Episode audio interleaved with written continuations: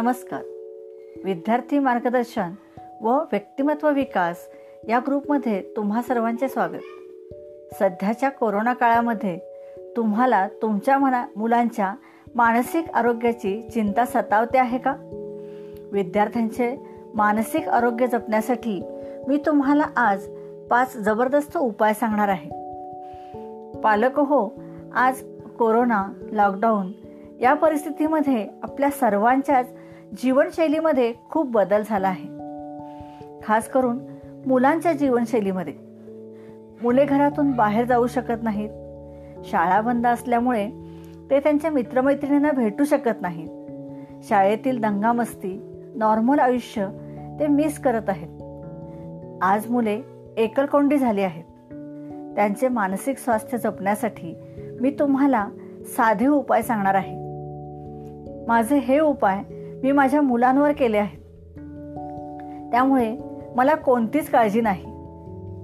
आजच्या या परिस्थितीमध्ये सुद्धा माझी मुलं खूप पॉझिटिव्ह आहेत आणि त्यांचे मानसिक स्वास्थ्य सुदृढ आहे. माझे नाव विद्या कुलकर्णी. विद्यार्थी मार्गदर्शक तसेच व्यक्तिमत्व विकास या प्लॅटफॉर्मचे संस्थापिका आणि येत्या तीन वर्षात मी पाच हजार विद्यार्थ्यांच्या व्यक्तिमत्वाचा विकास करणे हा माझा ध्यास आहे. तीस टक्के आजार हे शारीरिक असतात व बाकी मानसिक असतात. त्यामुळे मुलांचे मानसिक स्वास्थ्य जपण्यासाठी घरच्या घरी व विनामूल्य करता येणारे पाच उपाय मी तुम्हाला सांगणार आहे. तुम्हाला हे साधे उपाय जाणून घ्यायचे असतील तर हा पॉडकास्ट शेवटपर्यंत ऐका. मुलांचा दिनक्रम कसा असावा? या पहिल्या उपायामध्ये मी तुम्हाला सांगणार आहे की मुलांचा दिनक्रम कसा असावा? सध्याच्या या परिस्थितीमध्ये मुले घरी असल्यामुळे दिनचर्या बदललेली आहे. उशिरा उठणे नको तिथे वेळ वाया घालवणे या सवयी मुलांना लागू शकतात. मुलांना लवकर झोपून लवकर उठण्याची सवय लावा. सूर्यदर्शनाने विटॅमिन डी मिळेल. सकाळी मेडिटेशन योगा सूर्यनमस्कार या शारीरिक व मानसिक व्यायामांची सवय लावा. मुले चोवीस तास तुमच्याजवळ आहेत. त्यांना गोड बोलून रागावून त्यांच्या चांगल्या सवयी तुम्ही रुजवू शकता. उपाय क्रमांक दोन. भारतीय परंपरेतील संस्कार. आपल्या भारतीय संस्कृतीचे बीज म्हणजे बालसंस्कार होय. विद्यार्थीरूपी बालमनावर त्याची रुजवणूक करा. त्यांना श्लोक म्हणण्यास प्रवृत्त करा. सकाळी उठल्यानंतरचे श्लोक कराग्रे वस्ते लक्ष्मी. या श्लोकाने सुरुवात करा. गणपती स्तोत्र मारुती स्तोत्र मनाचे श्लोक रामरक्षा जेवणाआधीचे श्लोक वदनी कवल घेता अशा प्रकारे श्लोक त्यांना मोठ्याने म्हणायला सांगा. त्यामुळे मनाची एकाग्रता वाढते व वाणी वाचा शुद्ध होते. स तुम्ही जर एकत्र कुटुंब पद्धतीमध्ये असाल तर आपल्या घरात